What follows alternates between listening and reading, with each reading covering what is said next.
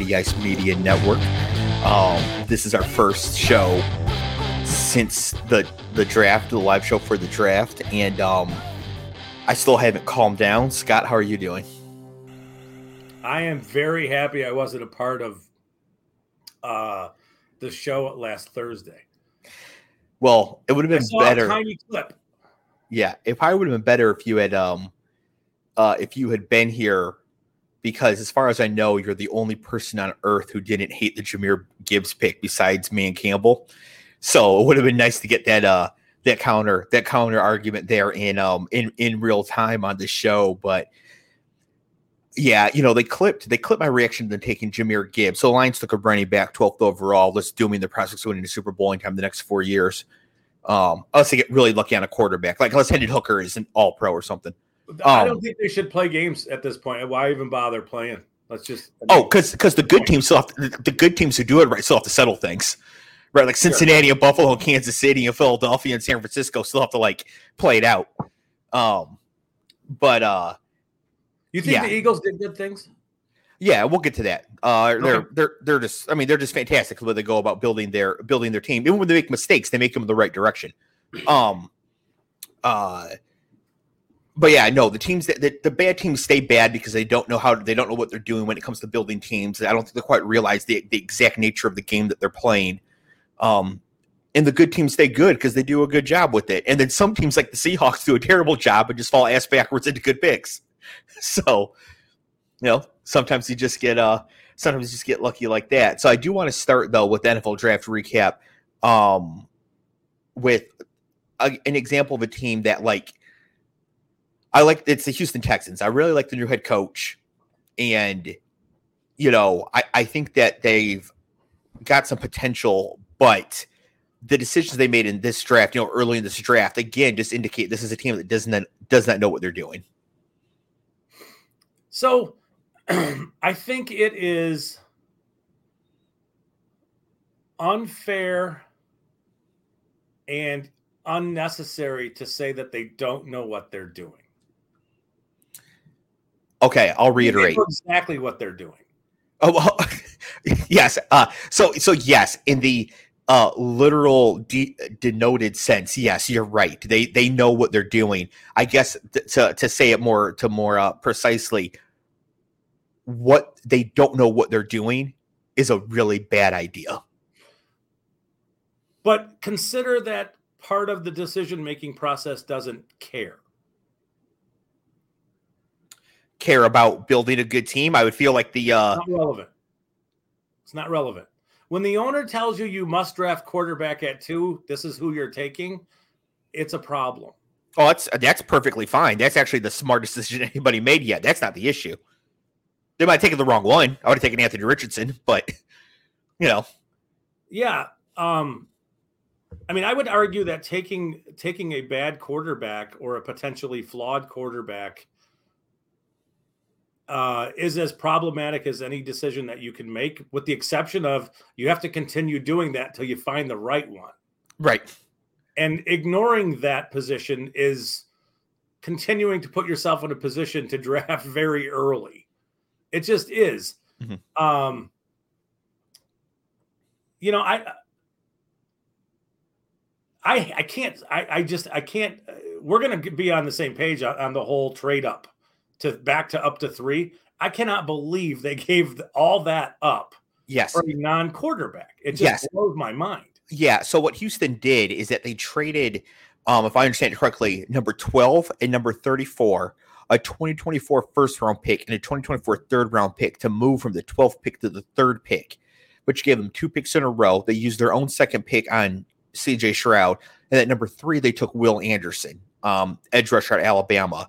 And you're right that paying that price for a non-quarterback is insane. And so I the note that I wrote down here is that they could have stood pat at 12 and taken Jaxon Smith-Njigba to pair with this college quarterback, Stroud, the QB that they took.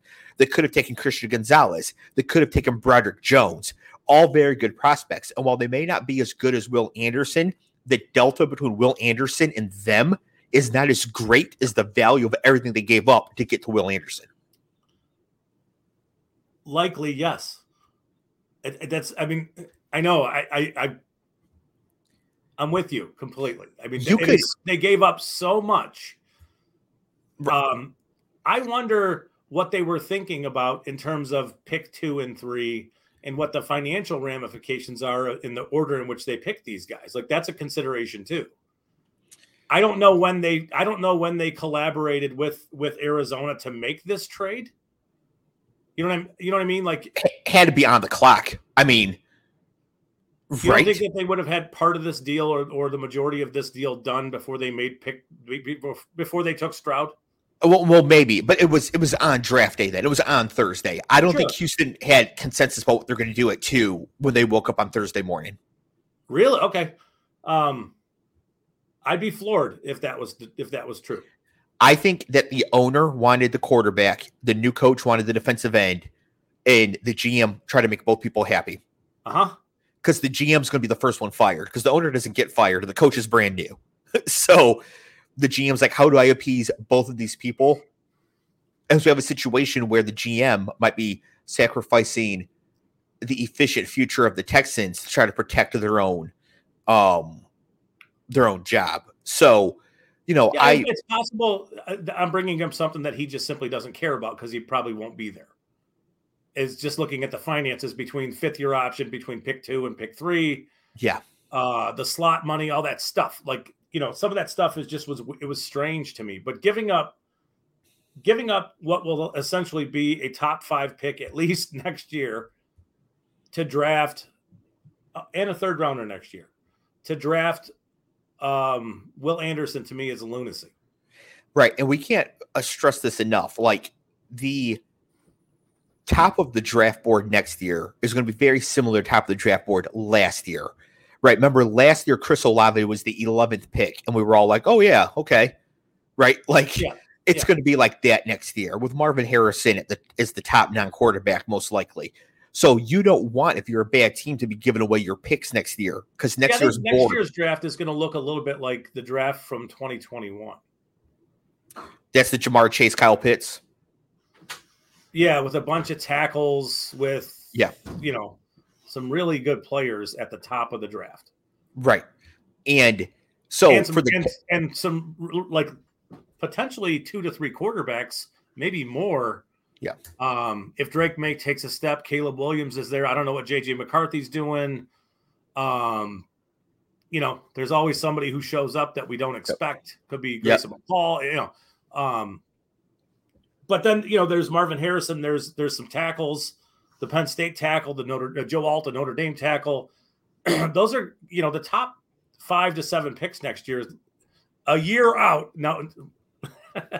you know what I'm saying? Like we still yeah, but put these guys in sometimes sometimes you can tell. Like Yeah. the only way Joe Alt's not a top seven pick is either that he tears an ACL or somebody else passes him and it's still a good class. Like, you know what I mean? Like he's Yeah. not just cratering down. But the thing is there's going to be another Peter Skoronski that emerges and also joins them. So we're probably looking at like a you know, some teams said this year they had like 12 to 15 players with first round grades. There will be 25 next year.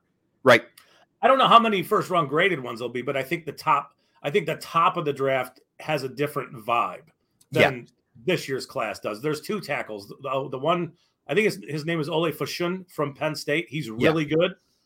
Um, I might have butchered his name, but like you know, you have you have multiple you have multiple tackles.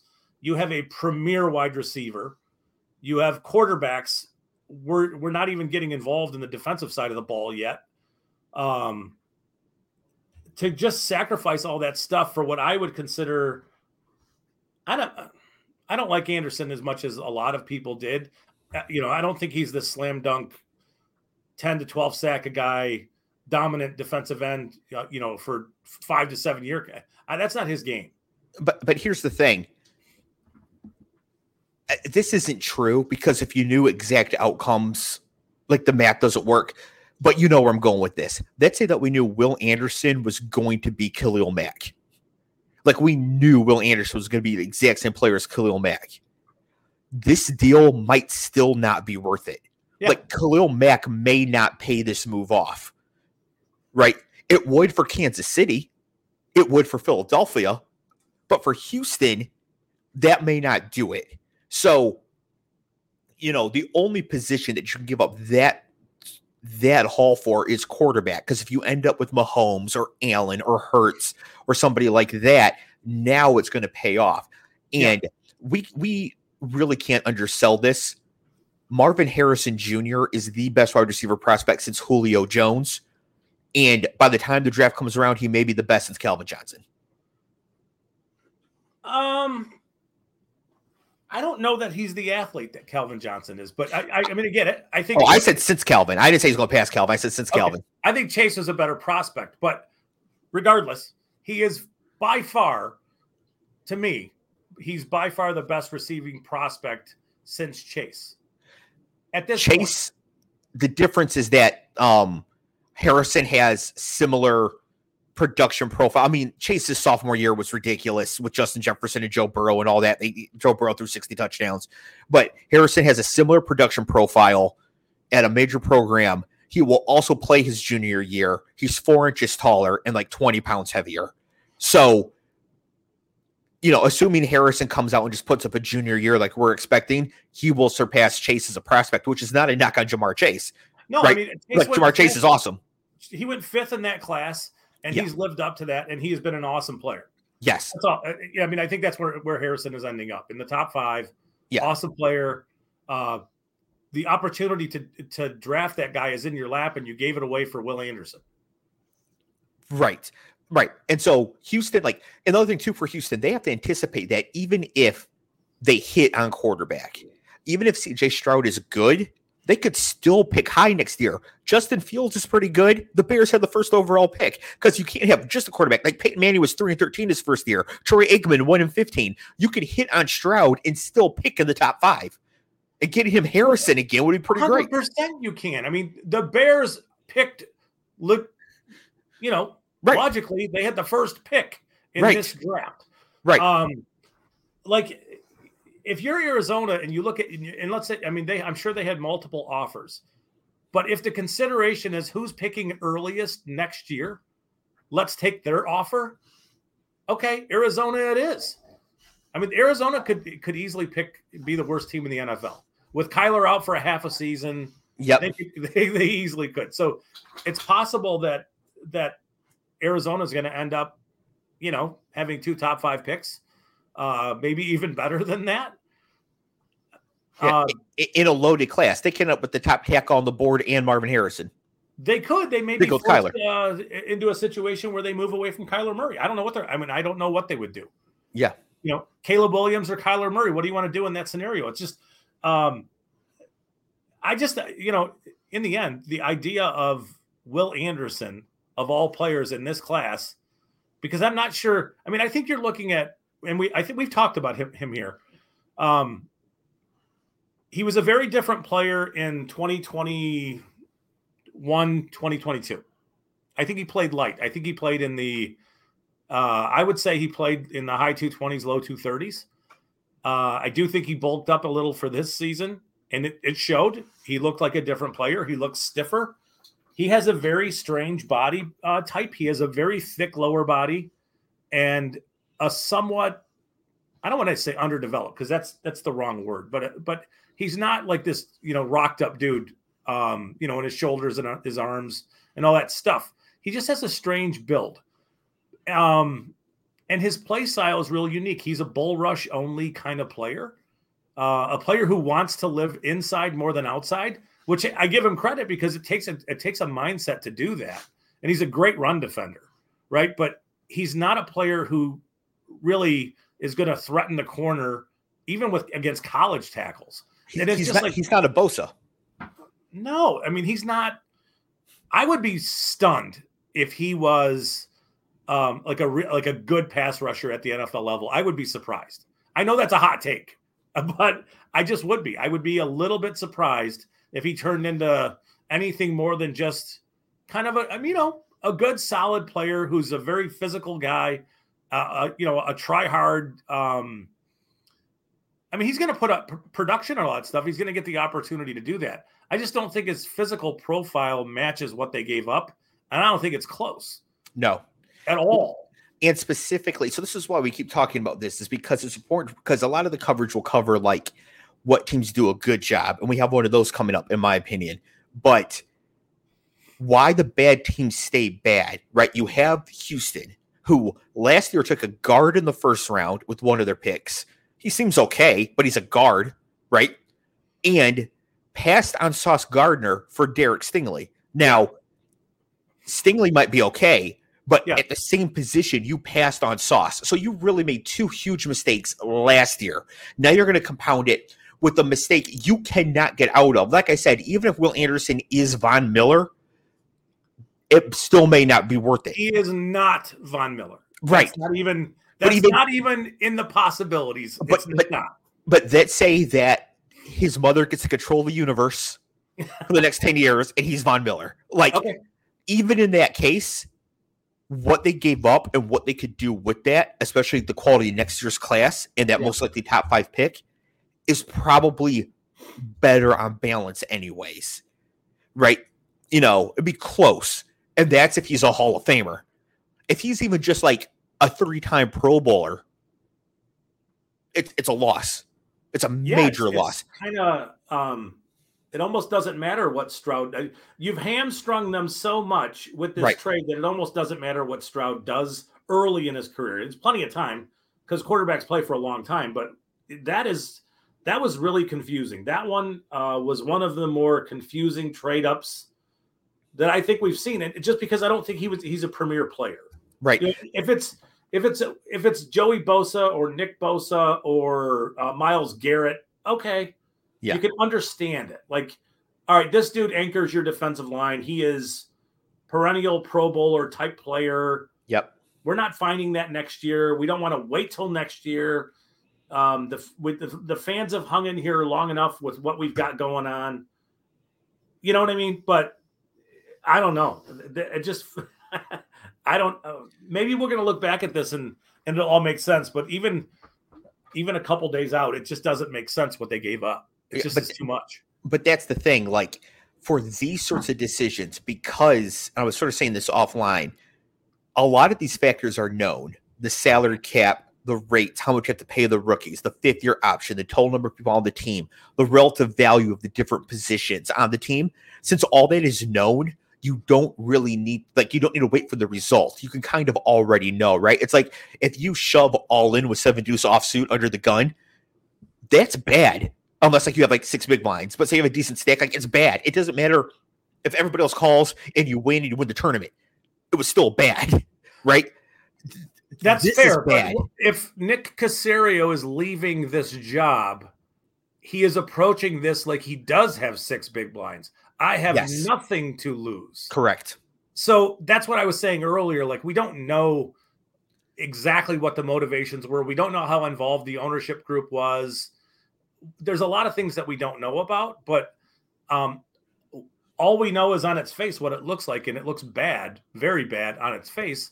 I mean, Houston can can uh, they can be happy they got the quarterback they wanted at pick two, whether they wanted young or not doesn't matter and they can be happy they got what they consider the best pass rusher in the draft. But you know, next year when that team, when that bad team is shut out of the first round and doesn't have a third rounder, uh, uh good luck. Yeah, yeah. I mean, they're they're in a lot of trouble, and, and CJ Stroud's in trouble too. It's too bad because I got him in a lot of dynasty spots, and that's that's too bad for him. Now, I do want to move on to a team that I thought did a good job in the draft. I think you might disagree. Um, and to be fair, I'm specifically talking about their like their first round and then a trade that they made. I don't know, like maybe their fifth round pick was horrendous, but um, that's the Philadelphia Eagles. Yeah, so I don't care. Their fifth rounders and their later round stuff doesn't. Yeah, I'm not. Like, would, but, that's but, arguing about that stuff is crazy. But so, but sometimes, yeah, but sometimes sometimes it can be. I was for one thing, running backs and cornerbacks cornerbacks tend to hit more in later rounds than say wide receiver. So you'd rather take a wide receiver in the third and a running back in the fifth and vice versa on balance, right? Sure. So it could be small things like that. But the reason I like what the Eagles did is that it continues what they did really for the last few years. Because a few years ago, Howie Roseman, their GM, needed a wide receiver at 20th overall or 21st, and he took Jalen Reagor. And the very next pick, the Vikings took Justin Jefferson. Similar to the mistake that Houston made taking Stingley over Sauce Gardner. Now, Stingley might not be a bust like Reagor, right? Yeah, I mean the But- cornerback position's super volatile, so Yes, it wouldn't surprise anybody if Stingley has a good season and Sauce Yes. is, you know, water finds its level kind of thing. yes, but uh, this was really bad. So coming back uh, the next year, two years later, I think, uh, to rectify the situation last year, he trades his first round, one of his first round picks to Tennessee for AJ Brown. Easy. I, I would trade the rights to Marvin Harrison Jr. for AJ Brown. Right, because AJ Brown, he's he's a known commodity. He's done. He's only twenty five. Like that's that's Yeah. a no brainer. He then also trades up one spot last year to secure Jordan Davis from Georgia because they really need defensive tackle help. They need to get younger on defense as well. Yes, they do. This year, this year, as a result of some other deals, they're picking 10th as well as 30th. With the 10th pick, they trade up one spot with the Bears, give up a fourth rounder, and take Jalen Carter, who, in my opinion, is the best non quarterback prospect in the class. And getting him at nine because of all the off field stuff or whatever is a very reasonable bet. the risk there is like the risk there is um it's it's big with Yes, but the re- but the but the reward is huge as well. This is a classic Chris Carter, Warren Sapp sort of situation. Like guy guy potentially could be a knucklehead, um, but if we can get him right, he gets it turned around. He's he's what twenty one, right? Yeah. If we Yeah. get it turned around, then it really pays off huge. And you know, if they were picking at say number three overall, maybe it's not worth it. And maybe nine isn't quite. Maybe they take Christian Gonzalez or they take Peter Skoronski or somebody else who's safe. sure But the other thing with the Eagles for their exact position, they can afford to take this risk more than the bad teams can. They've put I mean, themselves in a position. level but their window's going to close super fast because their defense is old and getting older that's all the more reason to take the risk when you could have a chance as a really good team to get the best defensive prospect who's only 21. Right? Like the payoff for them is worth even more because their defense is so old. Like it's an outsized benefit if it hits. So if it hits, which is probably because his talent is there. So yeah like that's undeniable it's just the risk um is it's even riskier if that's the case that you're relying upon this guy to kind of to kind of resolve the issues on your defensive line and there is nothing in the last few months that would tell you that he's interested in doing that nothing Yes. However, this is one of those cases like you know Darnell Washington fell to the third round because there was a medical on his knee Yeah. that the public didn't Yeah. know about. yeah Jalen Carter was involved in some capacity, not at fault according to the law, but in some capacity in a car accident that killed a teammate in a Georgia staffer on January 15th of this year. He is 21 years old. In november of last year he was pulled over for going 89 and a 45 Yes, and I, and and I would not be shocked. This is conjecture, but this is not not be shocked. He gets the 89 to 45 ticket in November. Doesn't matter. I'm going to be the first overall pick. I'm going pro. I'm going to be a millionaire. I play for Georgia. We're unstoppable. Whatever, whatever. Sure. I'm not changing nothing. January, same behavior leads to people close to him being killed. yes I don't think it's unreasonable to think that this leads to a massive depression, soul Absolutely. searching, the Yeah. whole thing. You know, because of his his his potential future being important to so many people, they're going to get him counselors or whatever stuff like that. I can see him going in to organizations, the picking of the top ten, and being honest about this and being like, I should have learned it in November, and I didn't and because of that, or as a result, or like it's a part of that is what sort of led to this awful tragedy. I like I'm not like this is not happening again. I can't have this like I can't do this. You know what I mean? yeah, Like no, I get it. Um, it's it's so to but me then the pro day. Like what happens during the pro day? uh, I don't think that like he was out of shape at the pro day. I I would not be shocked if he would like if he really just needed like a mental health break for a while. I mean, he was involved in something horribly tragic, even if he wasn't at fault. You know, he might be thinking to himself, I could have said no, we shouldn't do this. Or if I had just paid attention to the judge when I got the 89 and the 45. Like he could be beating himself up. Like we don't know what's going on with that, but we've seen what he's like at his peak. And the extenuating circumstances do indicate a reason why he wouldn't be at his peak right now.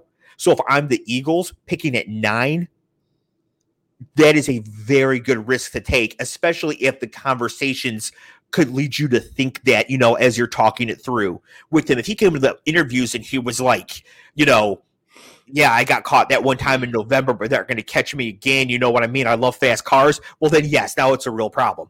But if he came in contrite, feeling bad, you know, kind of breaking down, like that sort of thing, I. If that's if that's the case, then why why does he fall to nine, and why is he off multiple teams' boards in the top eight? And I mean, you know what I'm saying? I'm not I'm not dismissing what you're saying because I think that yeah. he needs some he needs a little bit of understanding from all of us as fans that he went through an incredibly tragic thing for a young kid. And, and he could be blaming himself for it. Yes. That. Yeah. Yes. So but but then there's the I mean, there's other stuff too. Like you heard the McShay stuff. Um he's a lot to handle off the field. He has been the entire time. You're mm-hmm. betting it's a huge bet. The Eagles placed a large bet that they have the structure inside and outside that room to get him straight, to get right. him going in the right direction. They did. Yes. I think it's I think it's a a gamble that they did not need to take if they were interested in winning um a Super Bowl now. I would say that it's a longer term. It's it's probably a better move in the long term than it is in the short term. It's hard for rookies to come in and just be super dominant players. Uh, you know, especially inside like that, physically, all those things. Um, I just think it's there's a ton of risk and not a lot of reward in year one. So, for the whole of year one, I agree with you. For the end of year one, right? Like you could see by you know after Thanksgiving, kind of where we were hoping for Jameson Williams last year, right? Like yeah. like yeah. if Jalen Carter were coming off a torn ACL and he went ninth here, we'd be like, yeah, okay, right, sure. right. Yeah. It, there's not gonna be a lot in year one, but you know yeah. once he comes back from his injury, you know maybe he can get in there and help towards the end of the season. They expect to be playing into January, so you could see that same sort of thing happening here when he gets back to the structure of a football program. All of the stuff that happened, not the November ticket, but the accident and all that happened after football was over. So, yeah, no, I, I, do think everything, even the November stuff, I think it's in the mm-hmm. past. This is yeah. a reset button. This is an yeah. opportunity for him right. to like, all right, everything, including the national championship, all that stuff is in the past. Everything going forward is is what I, I have to work on. What's going forward, right? right? What's what's in my future. Um, if in the end the Eagles win a Super Bowl and he's a productive part of of helping them win it, they made a great pick. They did. I think that they made a great pick anyways. And I think that you asked earlier like why he was off some teams' boards in the top 8. Yeah. And my answer for that is that I think that there's a lot of shitty teams picking in the top 8 who have bad process. Also, I think that the risk is too great for a really bad team. And I think that the risk might be too great for an unstable organization. So yeah. the Eagles were the first team picking that are an undoubtedly good team. The organization is stable, right? The coach isn't going anywhere. The GM yeah. is not going anywhere, right? They're they're locked in. Yeah. So they have a stable organization. They're a good team, and they're the first team picking in that in that situation, right? Um, the, well, the, the other, other team, component of it too is they have Jordan Davis there already. Yes, you'd know what Jordan Davis and and and uh, Jalen Carter look like together, both you know on the field plus off the field. Like, you know what I mean? Like, you know how they work together and and the yeah. vibe they have together. So, I mean, the Eagles had a little bit of a home field advantage in the Jalen Carter stuff with yes. with Davis being in the room already. Um, and Nakobe Dean. Yeah, yeah. I mean, sure. Well, he was um, the team captain of that of their first championship team. Like that's got to yeah, be he was someone important. He, yeah. yeah. he was. But I'm just saying play style and how they how they fit yeah. together and what the, you know the things that they do together. Um, you know, I do think that uh, I mean it's an interesting place for Carter to go. I'm fascinated to see what his future holds. th- what he looks like as a pro. I, he could be he could be a dominant pro. Um, I think we're seeing a little bit of those Georgia D line guys kind of um because they wrote rotate there's so much of rotation happening there. Mm-hmm. Uh, we'll see. I, I, I don't quite want to. I don't think it's a fully formed thought or opinion yet, but I'm not sure if these guys are better than the than the you know individually. Are they better than than the sum of their parts? You know what I'm saying? Like, you know, I don't know that they're as good individually as as they were as a unit as a group at Georgia, and like was Travon Walker uh, a great player in year one? No, they should take it Hutchinson, but thanks for not doing that. Right. And did did Jordan Davis do much as a rookie? Until he no. got hurt, he was doing pretty good, especially on like obvious rundowns, that sort of thing. I mean, yeah. he, he but he, he's he's not supposed to be Aaron Donald. That's not his. No, his game. And he's no. That's I mean, he's an he's an athletic, freaky, huge guy. Yeah. But like, uh, you know, all around the board, like Nakobe Dean's a good example. He didn't play much at all for them.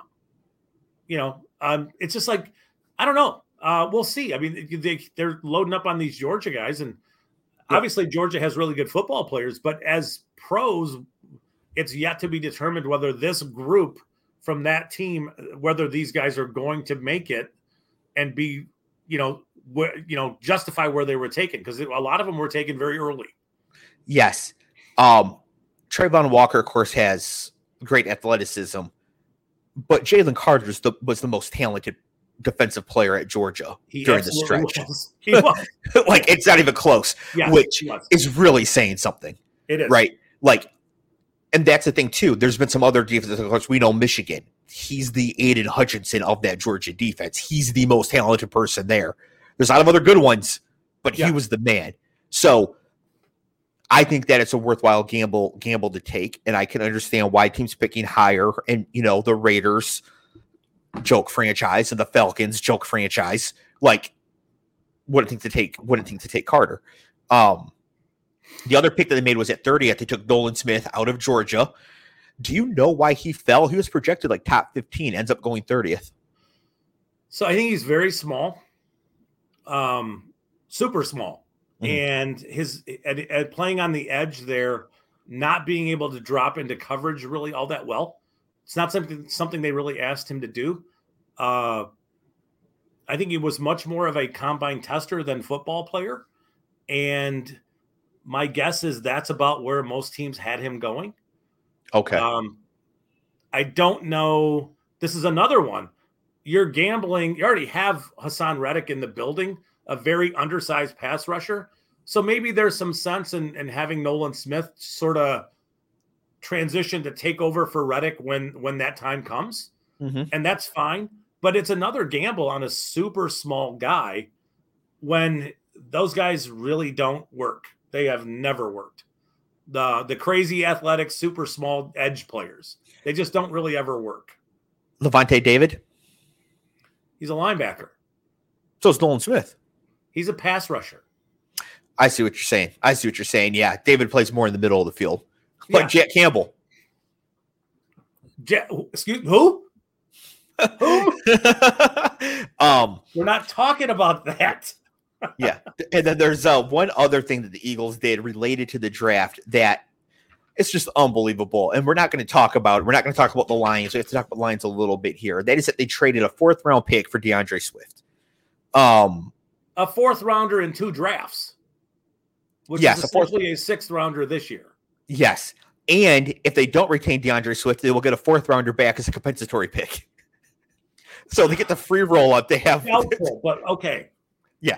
So uh, they get the free roll, see D'Andre Swift. Now, we know D'Andre Swift has had some issues, but we also know that he's on the field. He's very explosive. Um, for the seven minutes he's healthy a season, yes.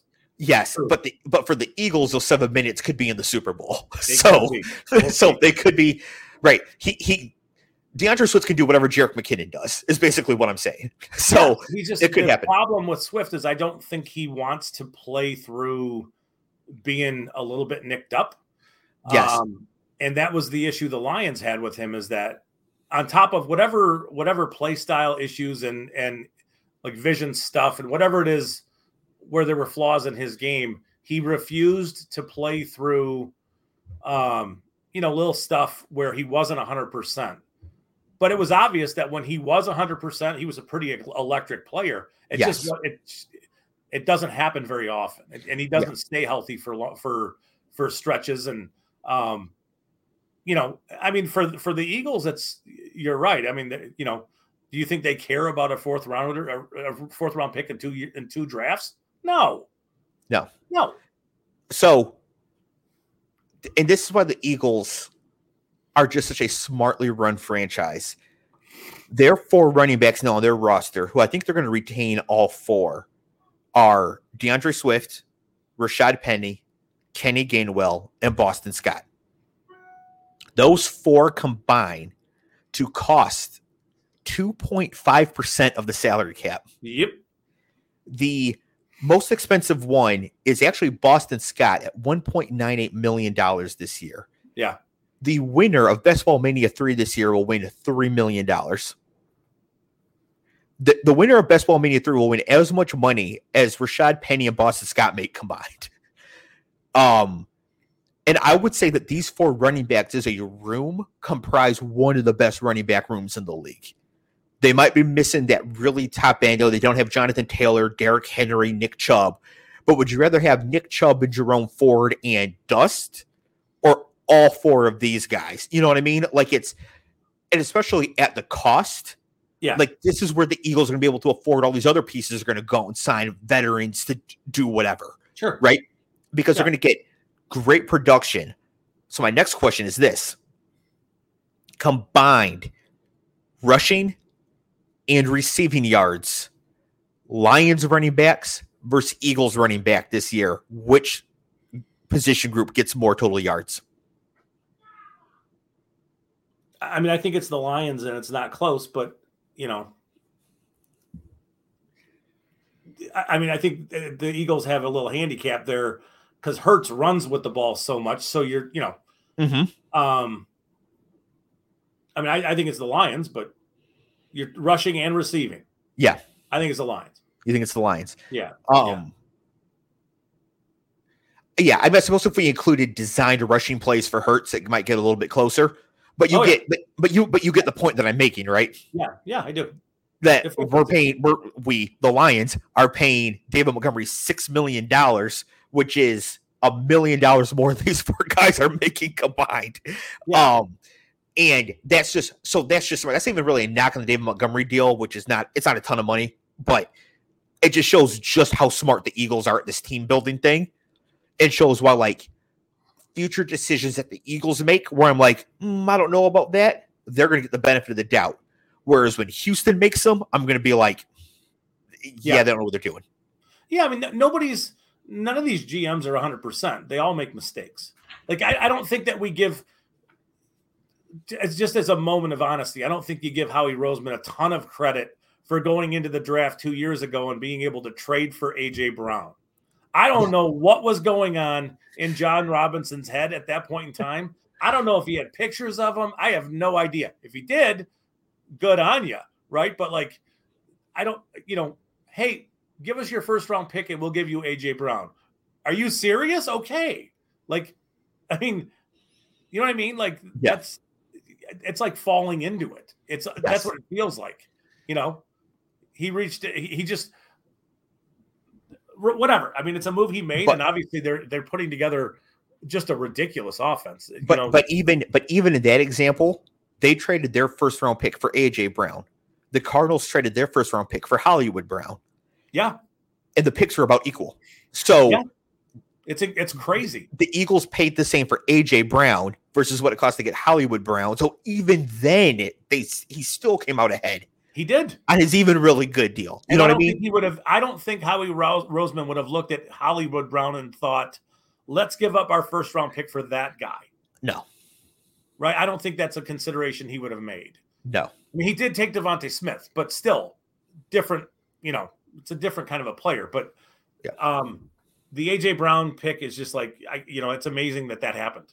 That is still a stunning trade. Like yes, wow. Yeah. You know? Um, And even the mistake. So there's a couple famous mistakes. Reagor over Justin Jefferson, but it's directionally correct. Like they needed yeah. a wide receiver. He picked the one he thought was better, and he was wrong. Trading up to take Mitch Trubisky in front of Patrick Mahomes is a decision one can make.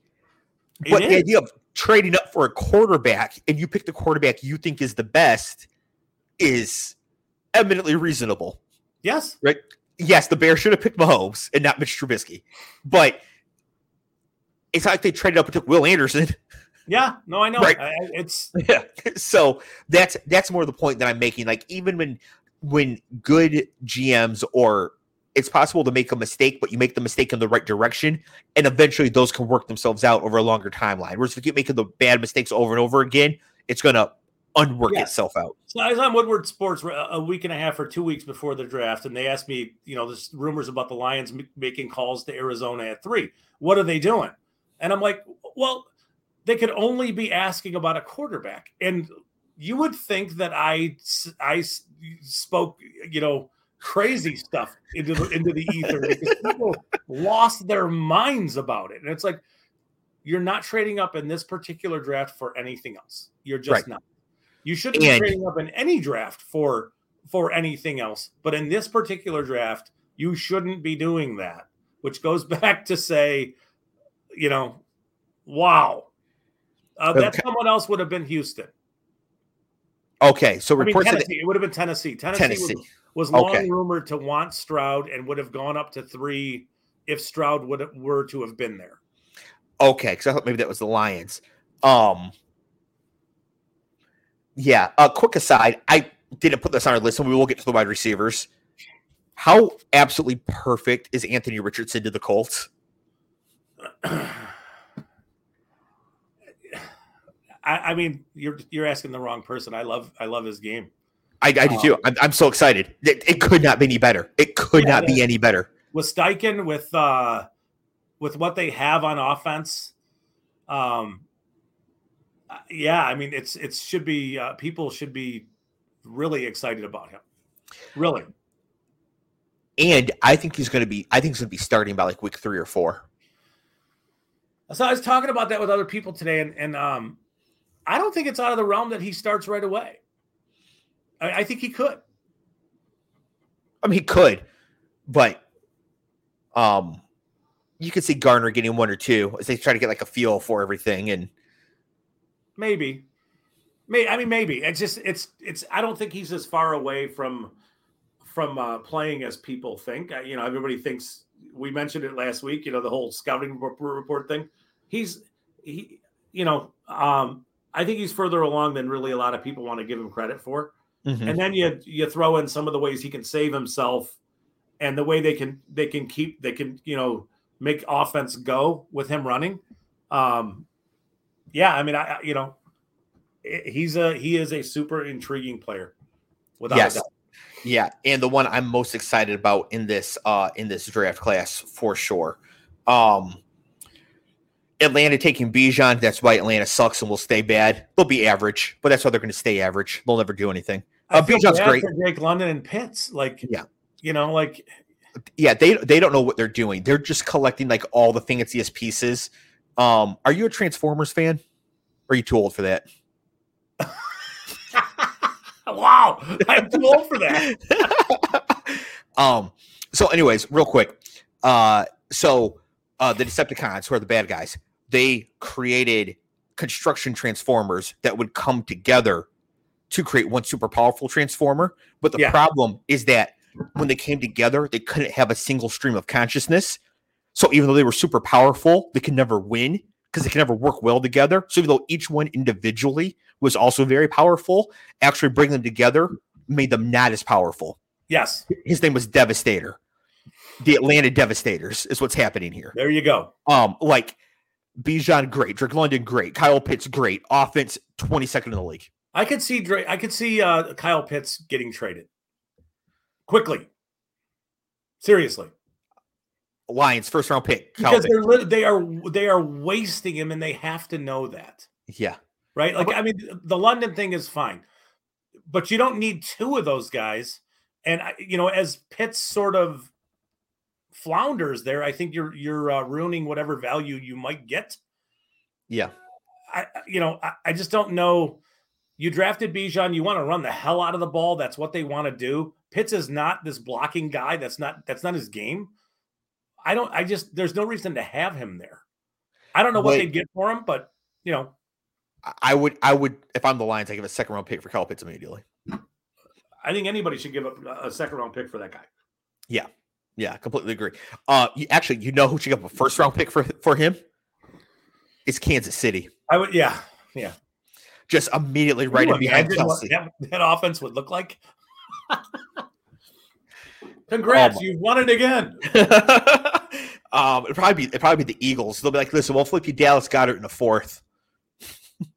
uh, okay, so the wide receivers. So we want to get to the uh, the landing spots for the four wide receivers taken in the first round. Um, I'm just going to say it. I'm going to give you my thoughts here, and then you just respond to whatever I say. Okay. Sure. First, we have uh, Jaxon Smith-Njigba goes 20th overall to Seattle. This is a great fit and great draft pick by the Seahawks. Uh, Smith-Njigba is seen as a slot guy, but I think he can play inside and out. He may force Seattle to play more three wide receiver sets and will explode if something happens to DK Metcalf or Tyler Lockett. Lockett is also turning 31 or 32 this year, so getting such a great value on his replacement is a great pick. This is why I wanted the Lions to take it 12 or 18. Okay. Moving on. Just co-sign. I co-sign completely. I it's, I think that he he uh, he takes over for Tyler Lockett in a year or whatever. Um, I, I mean, there's no downside to this pick at all. Can I? uh There's one other thing I wanted to put on here, but I didn't because I wanted to retort it to something that I anticipated you would say, which is that I think he takes over for Tyler Lockett in terms of volume this year because I think Jaxon Smith-Njigba is final form Doug Baldwin. He could be. I mean, you know, we don't. That's the thing is we we missed him in uh, college football last year, and Yeah. everybody has forgotten how just how good he was Yes. and just how ridiculous he was. Mhm. I don't know that he's only a slot guy, so I do I- I think don't that think so either. perfectly there. He's 6'1 Um, 196. It, Jefferson played in the slot too. That's because they Yeah. had Chase. Yeah, I mean, you know, it's just kind of how it works when you have when you have what they've had the last few years. Uh, I, it's it's a really interesting landing spot. They want to run the ball like crazy, but we've seen that you know they're efficient and effective throwing the ball too. They have they they have two tackles they took last year, which I think makes it easier to to to throw the ball. Mhm. Um, great landing spot for him. It's it's a really interesting place where where he went. Yep, my top prospect in the class at the wide receiver position, and also I think he got the best landing spot. Man, imagine saying that a year ago. All right, uh, Quentin Johnston goes twenty first overall to the Chargers. Um, first thing I want to say, I think the Chargers would have been better off taking uh, Jordan Addison. Yeah, I think that they're. I I mean, I don't know what the contracts look like for like Mike Williams. Um, it seems to me that they wanted the big-bodied outside X receiver, and the guy who absolutely could do that, and they valued that over a guy who might be able to do that, if that makes sense. So, this is what I wrote down. Quentin Johnston is an interesting fit here. I think the knee jerk reaction is to say that he is redundant to Big Mike Williams, but Quentin Johnston does not play anywhere near as physical as Big Mike. I think it is more likely that Quentin Johnston takes over the field stretcher role from Dust Balls, Josh Palmer, and Jalen Guyton. Absolutely in year one, yes. Uh, Mike Williams is a huge, uh, physical, big outside receiver who is is breaking down. Remember, entered the NFL with a neck injury, a bad neck injury. Mhm. Um, I think this feels like insurance for big out, outside receiver in the inevitability that we have to move on from Mike Williams. And this gives us an opportunity with Keenan Allen in the full in the fold still to be able to have that outside receiver. That's what it feels like to me. I could be wrong. It just feels like they they prior, now this is where I think it's it can be bad process. Not that in this particular case it is, but when you when you pigeonhole yourself into saying we're getting a premier outside guy, period, and then sticking to that and taking him at 21 over a player who may be more productive for them. Um, if you want a big outside guy, you could have you could have moved up a little bit in round two and taken Jonathan Mingo. You could have done that. You know what I mean? So I think it's I don't think it's the the best use of of picks, but I understand what they're doing and what they're thinking. Yep. Um, last point I have on this one: the main reason I am bullish on this pick isn't really to do with Quentin Johnston, but because it signals to me that the Chargers intend to actually throw the ball down the field with Herbert. Imagine that. That'd be great, and it, I think they will with Joe Lombardi gone. Yeah, it'll and Kellen Moore in. Yep. I mean, think about the three receiver sets they have now with Keenan Allen, Mike Williams, and, and Quentin Johnston. And if you're scheming things up for Johnston to get the ball in his hands quick, um, Williams is more your sideline, you know, boundary player. It's interesting. It is. Yep. Uh, Zay Flowers goes 22nd overall to the Ravens. First things first, rest in peace, Odell Beckham Jr. At least you got that 15 million. You did. Uh, they can't take I mean, it from you. I love I love the player and I love the fit. Yeah. Uh, Zay Flowers is the perfect type of wide receiver to add to the Ravens. He will be impossible to cover on scramble drills and has great hands. Yes. And and the fiery nature in which he plays, the competitiveness, the uh, and that's a big deal for receivers. That receivers and corners, I think uh, competitiveness is a big thing. Yeah. Um, Flowers has Steve Smith's uh, seal of approval and that's saying something. That's a good yeah. thing. Uh, he he'll be a nice fit there. I don't know what's going on with Bateman. I'm not sure how healthy he is. Uh, but when, just when you look at their receivers and you look at the transition in their offense, Baltimore might be a bit of a nightmare to, to deal with this year. The other thing too, is- now you got you got Mark Andrews. Yep, I can't believe I got it. It came out of my mouth right. Is that right? Yeah, that's right. Yeah, you got that guy. Uh, I, I mean, I love the fit. I, I think he's a really good player. And at this point in the draft, I think you know that's kind of where I thought he would go. Teams somewhere in the in the early twenties to mid twenties would kind of fall for him just because of the play style. And you know, I'm not saying he's bulletproof, but he, he does a lot of stuff really well. And I know he's small, but you know, some of those guys, the way the way that they can they can manufacture it, like you just said, hey, when I roll out, this is what we're doing. You know, I think that yep. uh, it's super interesting to think about it that way. Yep. Uh, when combined with Mark Andrews and Rashod Bateman, the Ravens hit now have a decent to good pass catching core. Flowers is like if you took Devin Duvernay and made him good at football. okay. um, it is so hurtful. He's an NFL player. He's an NFL player who got drafted. well, there's always there's always the Calgary Stampeders. Still, still getting paid. yep. Um, so the other thing, if I'm good enough at anything for somebody to pay me to do it, you know, I'd be pretty proud of it. well, nobody's nobody's paying us for this, so I wonder if we should take a hint. um, uh, no, the other thing I'm bullish about for the for the Ravens is that they didn't address running back at all. Tells me J.K. Dobbins is healthy. Yeah, they didn't draft one, they didn't sign one. Like they're rolling with J.K. Dobbins. I, I you hope so because he was such a, a, an electric player at Ohio State. I mean, just yeah. he was, and I know his knee injury was bad, like bad, bad. But um, what what else did they have in their backfield from last year? I mean, Justice Hill, Gus Edwards. Okay, so it's Dobbins or bust. Yeah, kinda. That's good. It is yep. good for him. Um, and the final first one wide receiver, Jordan Addison goes 23rd overall to the Vikings. Okay, Scott, you're about to be mad at this, but here we go. Mm-mm. Here we go. I hate it. I hate it. I hate it. I hate it. All right. While the Lions pass on Jaxon Smith-Njigba because they have Amon-Ra St. Brown, the Vikings understand that you need to have multiple quality wide receivers to compete in the modern NFL.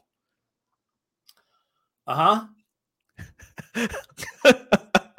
um, was, is that too subtle?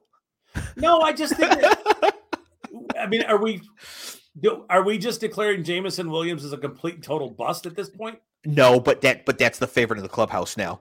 For one, receivers that don't play most of their first year, no matter what the reason, have horrible outcomes, you know, traditionally, you know, based on the data. Then you combine it with the knuckleheadness of the gambling like that.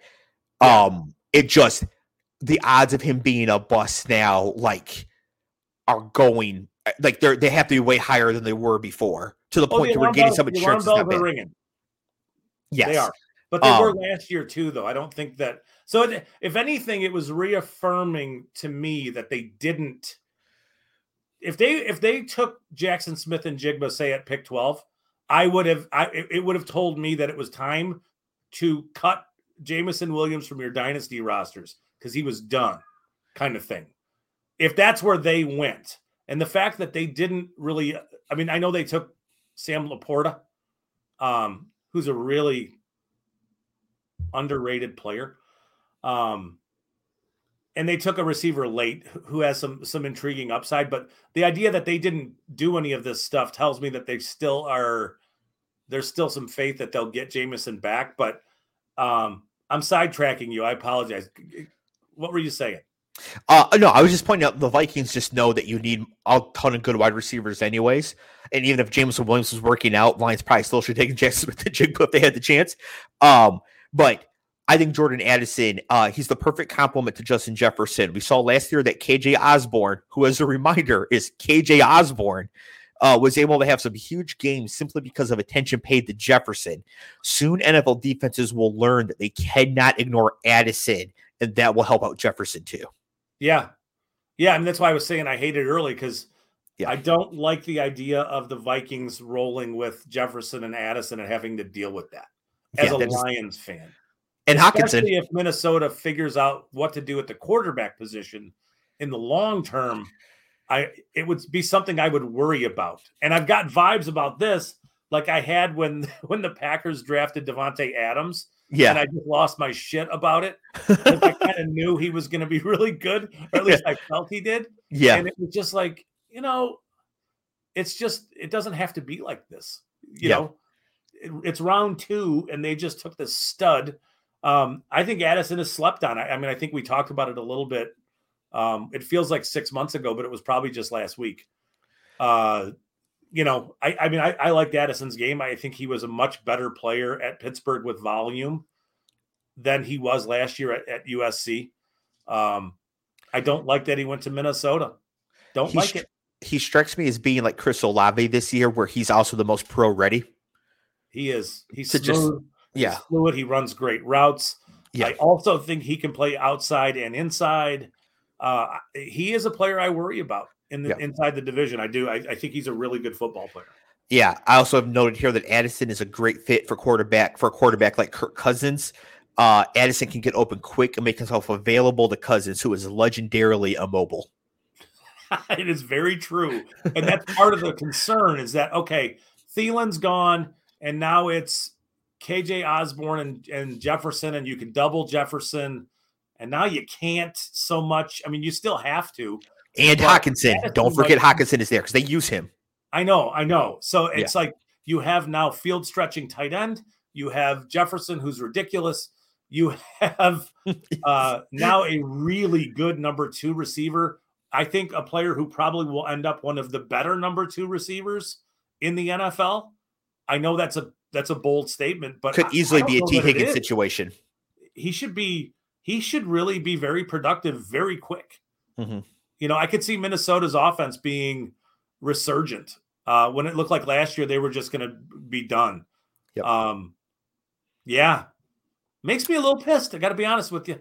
Yep. My final note: Addison was the fourth wide receiver taken it uh, in the first round, but I think after all said and done, he'll be seen as the second best wide receiver out of out of this class, out of this first round. I mean, um, and I'm going to make a declaration right here. Sorry, Jake. The Chargers made a huge mistake taking Quentin Johnston over him. Maybe. Um, I mean, maybe, maybe not. It just depends on what they want to do with Johnston and, and where where he fits in on like I like we talked about with the Williams stuff. And, um, and I and I think seven years from now, when we're looking back, it won't matter. We'll be like, oh, what yeah. did the Eagles want to do with Reagor? Who cares? Like, yeah. you should have taken Jefferson. Hey, what, what do the Texans want to do with Stingley? Who cares? You should have taken Sauce. What yeah. do the Bears want to do with Trubisky? Like, I think it's going to be not that Johnston's going to bust necessarily, but I think it's just going to be so obvious who the better pick was. Yeah, it could be. I mean, it's, I would we'll say look back at it. If it, if it were me and I'm and I'm with the Chargers, I'd want Addison over Johnston, but I don't know the dynamic. We don't know exactly what their dynamic is with um, trying to get the ball down the field with Herbert with Mhm. what they want to do with their offense. So it's like, you know, maybe they really need that outside weapon. Yeah. And really, in this range, Johnson is the only guy. Yeah. Uh, every- all that- the other ones are they're all small. But let's say like last year's class where you had London at eight, Garrett Wilson at 10, Olave at 11. Let's say that only Garrett Wilson goes to the Hall of Fame out of all of them. I'm not ready to say though that like it was clearly a mistake to take London ahead No. of him, No, right? Totally Not yet, different not yet. But what I'm saying, but what I'm saying is that when we look back on this one in a few years, we're going to be like, it, it, like Addison should have been the Chargers pick. Like his wide receiver coach was there. Like all Yeah. these other things, it's going to be like Yeah. a very obvious. They should have done that sort of thing. So, um, all right, uh, we're about to get out of here, Scott. One last thing: is there any other just random draft pick that you thought was just really great or really terrible? I guess, but one that just really jumped out to you as being just like super fantastic anywhere in the draft. Um, I'm trying to. I thought Skoronski at 11 was a really nice pick. Um, but that's too early to be like. I, I don't think that's kind of what you're asking. Um, it's not. Also, you definitely coach offensive line. Yeah. Um, I'm trying to think. Uh, the reason I'm I'm, asking is that last year in the in the uh, NFC West preview, when we were discussing the Seahawks, you absolutely nailed Tariq Woolen. You were like that fifth round pick. He's going to be a player. He's going to start start by the end of the year. I mean, you were like dead on for him. So I just wondered if you had anybody. I don't. I don't. I mean, I wish I did. Um, if I do, well, you know what? Let's talk about it next week. I will. I will dial in on uh, a few guys that I think. That sounds terrible. That I. So I have homework. Two yes, weeks, so weeks. yeah, so we will be back in two weeks. We're going to go every two weeks here until like training camp starts into July, that sort of thing, and then we'll be back to every week doing the previews and that, um, that sort of thing. Oh, what's up, Ben? Ben's got a good one here. Jayden Reed going to the Packers broke my heart. Yeah, see, that's that's if I if I was if my brain was functioning right now, he'd be one of the players that I mentioned as I would mention as a really good player late. Um, I like uh Tank Dell to Houston. Hey, I- that's I- one of mine. Okay. Yeah. Mind meld. It's Yes. good. Now Tank Dell is four foot eight and eighty two pounds, I don't care. but he's uncoverable. Yes, he seems to be he seems to be one of those guys who's really difficult to cover. He is the same size, but moves the exact same way as a Jack Russell Terrier. you cannot keep up with him. No, and it's interesting too because he didn't run like what I would consider super fast, but his his quickness and um, ability to to get in and out of his breaks is just amazing, and he Mhm. creates so much separation so easily. Uh, they're not the same player, but when you watch Deebo Samuel, and and I loved Deebo Samuel's game. Everybody says that now, but if you want to pre, like some pre-draft stuff about Samuel, I wrote it up on uh, Matt Waldman's rookie scouting portfolio, and it's essentially why Deebo was so uncoverable in the red zone because he constantly forced defensive backs to turn the wrong way. And hey, guess what? When you're on the seven yard line and you've turned the wrong way, you just gave up a touchdown. Yes. And Dell does that stuff. Like he's the first guy that I've seen, not since Deebo. I mean, all all receivers do it, but Dell does it at a high level.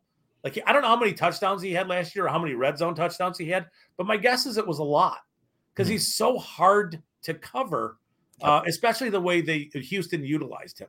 They gave him a lot of like motion stuff where where they would let him be on the move starting into his routes, and he just is he's super hard to cover. Uh, he's a fun player. I'm trying to think of other ones, but uh, you know, um, Kendre Miller, I think, is an interesting player. Another one of mine. Okay. Um, I want to. I kind of want to go into the interior offensive and defensive lines on this, um, because I think those that's where the value a lot of times can be found is is in later in the later picks when you're talking about guards who are just like, all right, that dude's going to play for a long time, kind of thing. Mhm. Um, well, two weeks we'll get we'll have a few.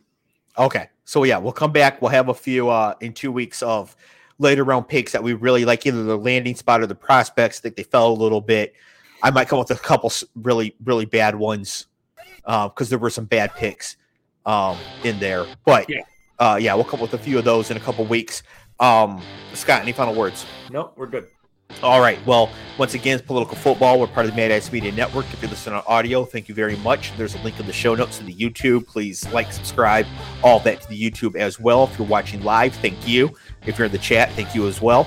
Uh, please like the video while you're here. That really does help us out. And we will see everybody in two weeks. Peace.